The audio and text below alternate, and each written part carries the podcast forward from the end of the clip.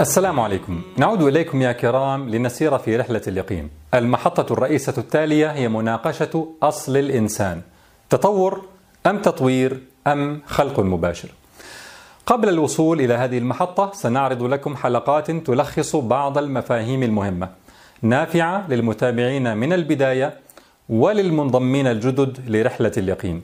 تعينك على فهم معمق للعلاقة بين العلم وال science والإيمان والغيب وتجيب استفسارات مؤرقة للكثيرين. سننشر هذه الحلقات المركزة بشكل متتابع ثم نطبقها على أصل الإنسان كدراسة حالة. case study بإذن الله.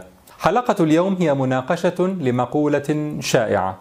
خلاصتها لا تخلط الإيمان بال science فالإيمان يقوم على قناعات غيبية بينما ال science يقوم على علوم مادية.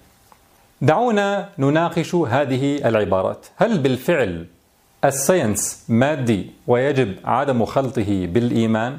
إذا نحن في حلقة اليوم نحاول أن نرسم العلاقة بين الإيمان بالخالقية والمادية وال science. دعونا بداية نعرف مصطلحات. الإيمان بالخالقية هو الإيمان بأن هناك خالقا خلق الكون والحياة. المادية تعني استثناء الغيب. أي شيء خارج إطار المادة استثناءه تماما من تفسير الكون والحياة. بما في ذلك استثناء وجود خالق للكون والحياة. وال science يعني العلم التجريبي الرصدي. لا أختصره بالعلم لأننا سنبرهن على أن ال science ليس الشكل الوحيد للعلم. فالعلم أعم وال science شكل من أشكاله. ال science يشمل الاختراعات والاكتشافات النافعة للإنسان في الصحة والاتصالات والنقل والعمران وغير ذلك. تعالوا نرى على ماذا يعتمد ال science ثم نرى هل هذه الأشياء التي يعتمد عليها موجودة في منهج الإيمان بالخالقية أم في المادية لنحكم على العبارات التي ذكرناها. أولا لا شك أن ال science يعتمد على العقل العقل الذي يحلل المعلومات يستنتج يتوقع يربط يصوغ الفرضيات يحكم على أشياء بالصحة والبطلان. ثانيا الساينس يعتمد على مسلمات بدهيات أمور لا يختلف عليها العقلاء. هذه البدهيات ينطلق منها العقل في الربط والتوقع والاستنتاج ولذلك تسمى الضرورات العقلية أو الأوليات العقلية. مثل ماذا؟ مثل مبدأ السببية أن كل شيء حادث له سبب. يعني كل شيء وجد بعد أن لم يكن موجودا لا بد أن يكون له سبب. كلما رأيت في ال science كلمة لماذا فأنت تبحث عن السبب يعني ما السبب لحصول كذا وكذا. كلما رأيت كلمة آلية mechanism فهي وصف للسبب.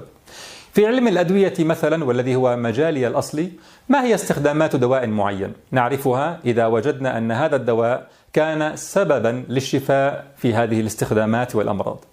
طيب كيف يعمل هذا الدواء؟ ما هي الآلية لعمله؟ الميكانيزم. هنا نبحث كيف تسبب هذا الدواء في الشفاء. لماذا تحدث الأعراض الجانبية الفلانية من هذا الدواء؟ نبحث عن السبب لنتجنب هذه الأعراض. لماذا تتداخل هذه الأدوية مع أدوية أخرى؟ Interactions. نبحث عن الآلية يعني السبب لهذا التداخل. العلوم في مجملها بحث عن علاقات سببية ونحن ننطلق من قناعة مسبقة بدهية مسلمة أنه لا بد لكل شيء في هذا الكون كل شيء حادث لا بد له من سبب. ونضحك إذا قيل لنا في الجواب عن أي من هذه الأسئلة هكذا حصل بلا سبب.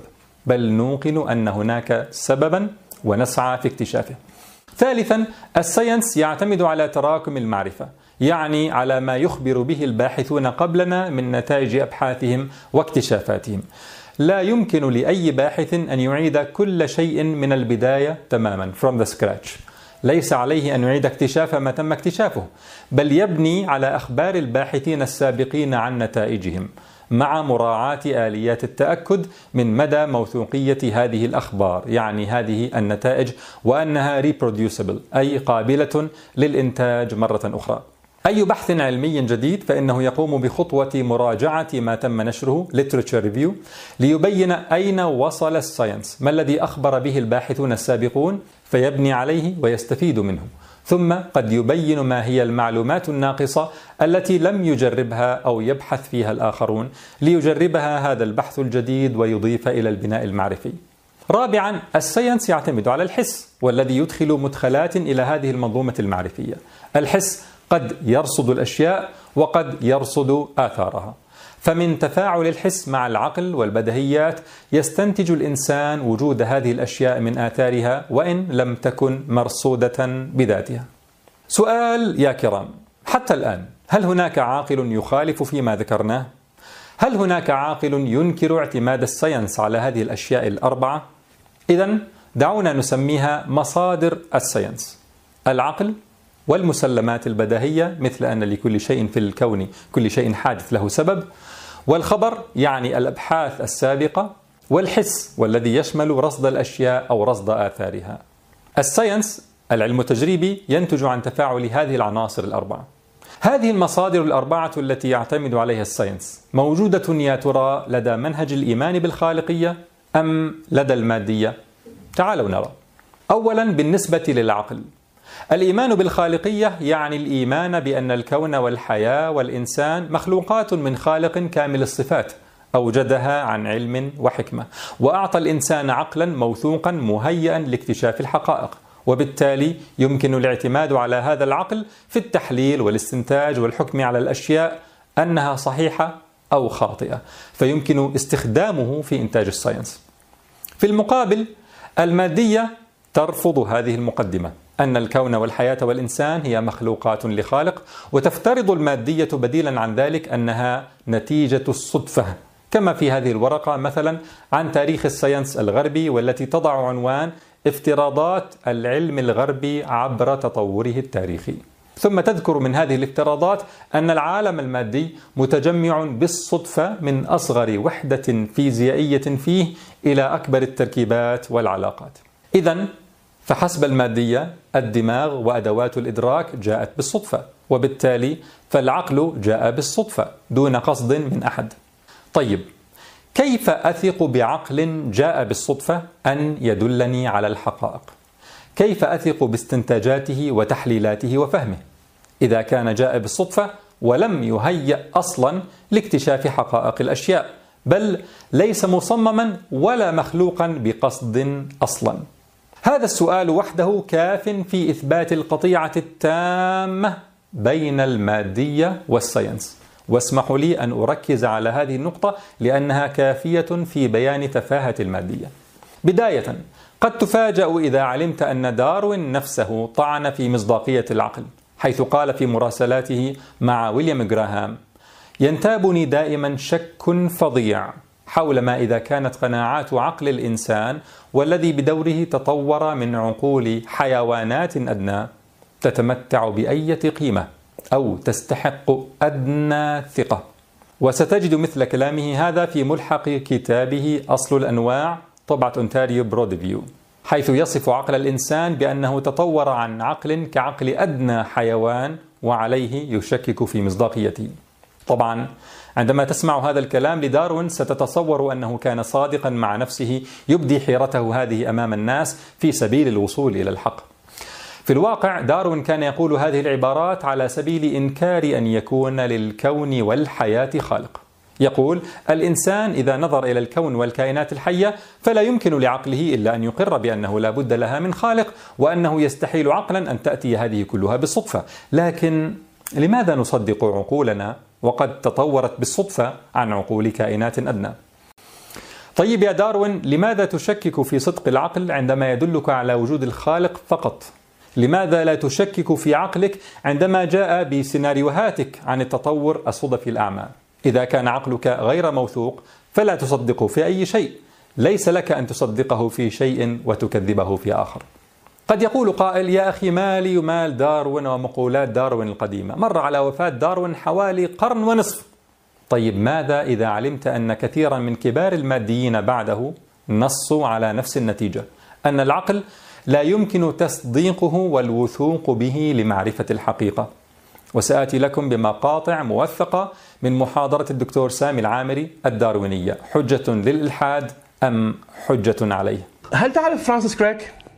البيولوجي الشهير جدا والملحد الشهير جدا وهو حاصل على جائزة نوبل. هذا رجل يعني من أشد الملاحدة تطرفا. يقول في كتابه The Astonishing Hypothesis يقول بالحرف الواحد لم تتطور أدمغتنا المتقدمة للغاية تحت ضغط اكتشاف الحقائق العلمية ولكن فقط لتمكيننا من أن نكون أذكياء بما يكفي للبقاء على قيد الحياة. تعالوا نرى كلام علماء من رؤوس الماديين لا زالوا أحياء.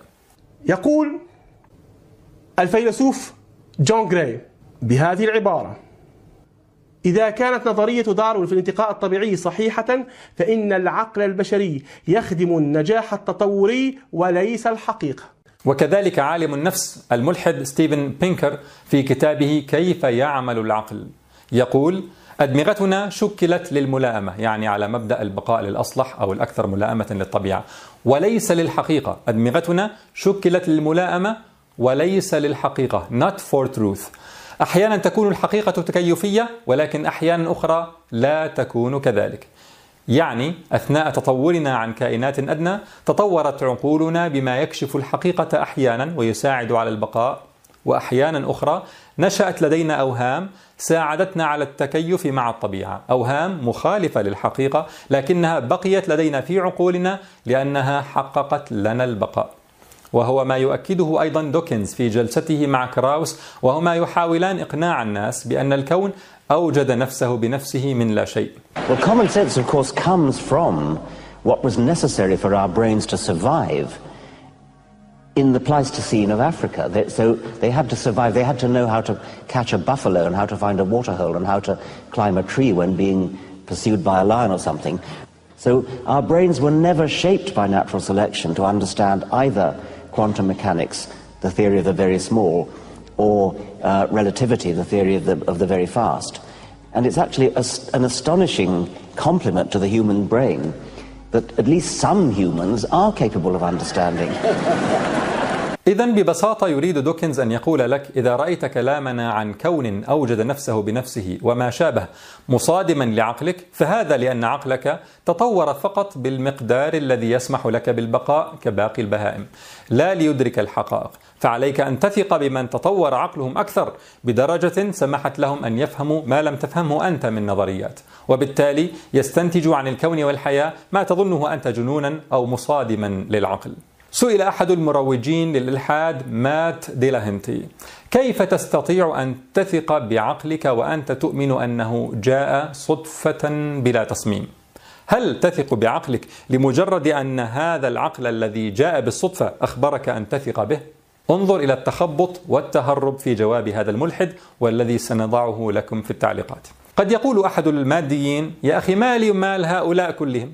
لست ملزما بكلامهم ولا يمثلني. أنا مادي ومع ذلك أحترم العقل وأثق به. أها.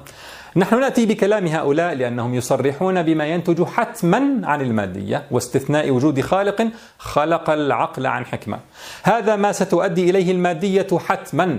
فهؤلاء الماديون ببساطة حاولوا الانسجام مع أسسهم المادية فخرجوا بهذه النتائج الملغية للعقل. أنت عندما تقول أنا مادي ومع ذلك أثق بالعقل، أثق بعقلي ولا أقبل كلام هؤلاء، فأنت ببساطة تتنكر لماديتك ولا تنسجم معها. ثقتك بعقلك ليس لها أي أساس. اضطررت أن تسرق ثقتك هذه من منهج الإيمان بالخالقية. فالذي يقول أنه مادي هو أمام أحد خيارين. إما أن يلتزم بأسسه المادية وبالتالي يصل لنفس النتيجة التي وصلها هؤلاء أنه لا قيمة لعقله وإما أن يتنكر لماديته حتى يستطيع أن يستخدم عقله ويثق به. أنتم يا إخواني متصورين ما معنى هذا الكلام؟ متصورين كم الطرح المادي بائس ومنهار من أساسه؟ يعني لما أي واحد يبدأ معك بمقدمة أنه استثني لي وجود خالق ونحن نتكلم في الساينس. قل له على أي أساس ستناقشني؟ سيقول العقل. قل له كيف جاء هذا العقل؟ ما دام لا خالق عنده سيقول بالصدف والطفرات العشوائية والانتخاب الأعمى. قل له كيف ستثق بعقلك هذا اذا؟ عقلك هذا لا قيمة له ولا لأحكامه ولا استنتاجاته ولا تحليلاته ولا تفسيراته عقل غير موثوق لا يستحق أن أناقشه تصور أنك تقبلت فكرة أن هناك طائرة تشكلت بمجموع صدف دون أن يقصد أحد صنعها فهل أنت مستعد بعد ذلك أن تطير فيها؟ ونحن نسمع كيف يمكن لأدنى خلل في صناعة الطائرة أن يؤدي إلى سقوطها وتحطمها هل تتصورون بعد ذلك يا كرام ما معنى عقل تشكل بالصدف دون قصد وبالتالي إلغاء قيمة العقل في الدلالة على الحقيقة؟ إذا فالمادية التي تستثني وجود خالق عليم حكيم من تفسير الكون والحياة تهدم قيمة العقل ومصداقيته تماما وبالتالي تهدم قيمة الاستنتاجات والتأملات والتحليلات التي يمارسها العقل في إنتاج ال science. وهذا وحده كاف في إثبات أن ال science لا يمكن أبدا وصفه بأنه مادي. فهو يحتاج العقل الذي لا قيمة له إلا في منهج الإيمان بالخالقية. مضحك جدا أن يوصف ال science بعد ذلك بأنه مادي. هل نكتفي بهذا القدر؟ لا. دعونا نتابع ونتكلم عن المصدر الثاني لل science الأمور المسلمة البدهية مثل أن كل شيء في الكون والحياة له سبب. في الساينس العقل يحلل المدخلات الحسية بناء على مسلمات بديهية فيخرج بنتائج تريد أن تعرف سبب حصول سرطان ما؟ ممكن تأخذ عينات من بعض المرضى المصابين بهذا السرطان تحللها تكتشف فيها أشكال من الخلل.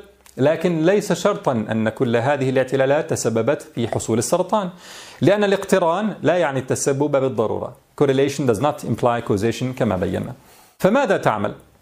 تصمم تجارب تجرب فيها إحداث واحدة واحدة من هذه الاعتلالات على حدة مثلا وترى أيها السبب وهكذا. ونستخدم عقولنا في هذا كله. لكن لماذا نفترض أساسا أن السرطان له سبب؟ لا. هذه مسلمة بدهية. ضرورة انطلق العقل منها. مثلها مثل المسلمات الرياضية أن واحد زائد واحد يساوي اثنين. هذه ليست أشياء يثبتها العقل بل هي مقدمات بدهية ضرورية ينطلق منها العقل. طيب تعالوا نرى. في منهج الإيمان بالخالقية هذه المسلمات البدهية هي من إيجاد خالق حكيم عليم أعطى كل شيء خلقه ثم هدى. هذه المسلمات موثوقة ويعتمد عليها. بغض النظر هل ستعتبرها جزءا من العقل من الفطرة أو من العقل الفطري كما يسميه البعض المهم أنها جزء من تكوين كل إنسان سوي غير مجنون. طيب في المادية هل هذه البدهيات موثوقة ويمكن الاعتماد عليها؟ لا لأنها اعتقاد إنسان جاء نتيجة الصدفة. اعتقاده بها جاء نتيجة الصدفة والتغيرات العشوائية والانتخاب الأعمى. وحتى الذين يقولون إنها نتيجة استقراء للمدخلات الحسية هذا الاستقراء يتم بالعقل الذي لا يعتمد عليه في معرفة الحقيقة حسب المادية وهو كذلك استقراء ناقص. يقول دوكنز عن فكرة أن الكون أوجد نفسه بنفسه من لا شيء. Does violate common sense. But as I said earlier this evening, you can't go by common sense. If we could do things by common sense, we wouldn't need physicists. وكذلك لبروفيسور ريتشارد ليونتن الذي قال ما خلاصته أن التزامنا بالمادية يحتم علينا قبول ادعاءات تبدو سخيفة متعارضة مع البدهيات لأن علينا ألا نسمح لأي قدم إلهية بالولوج من الباب يعني يجب استثناء فكرة وجود خالق من الساينس حتى وإن أدى ذلك لأقوال مصادمة للبدهيات. كما بينا النقولات عنه وعن غيره في حلقة إله فجوات الملحدين. بهذا المنطق الذي ذكرناه للماديين يسد باب العلم ويمكن أن يجاب عن أي سؤال عن السبب والآلية بجواب هذا المرض حدث بلا سبب. هذا التفاعل ليس له آلية. وقد بينا في حلقة كيف يهدم الإلحاد العقل والعلم إلى أين وصل إنكار الضرورات العقلية؟ وكيف أدى إلى القول بعدم وجود حقائق موضوعية للأشياء؟ يعني حتى كلمة حقائق علمية لا يعود لها أي قيمة بإنكار الضرورات العقلية. وبهذا رأينا كيف أن المصدر الثاني للساينس ألا وهو الضرورات العقلية ينهدم تماما في المادية ولا يسلم إلا بالإقرار بالخالقية. المصدر الثالث لل science هو أخبار الباحثين الآخرين. في منهج الإيمان بالخالقية الخبر معتبر بعد التحقق من صحته بالوسائل المناسبة.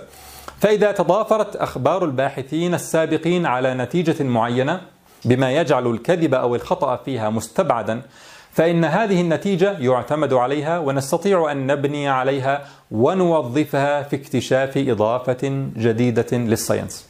لكن لحظة حتى إن كانت النتيجة صادقة ودقيقة لماذا أعتمد عليها؟ أليس من الممكن أن أقوم بنفس التجربة تماما وبنفس الظروف تماما وأحصل على نتيجة مختلفة لأنه ليس هناك قوانين ولا نظام ولا سننية؟ الجواب لا لأن الخالق الحكيم العليم جعل الكون يسير حسب سنن كونية وقوانين ثابتة بحيث تسلك الأشياء سلوكا مشابها إذا وضعت في الظروف نفسها وبالتالي أستفيد من علوم الآخرين وأبني عليها.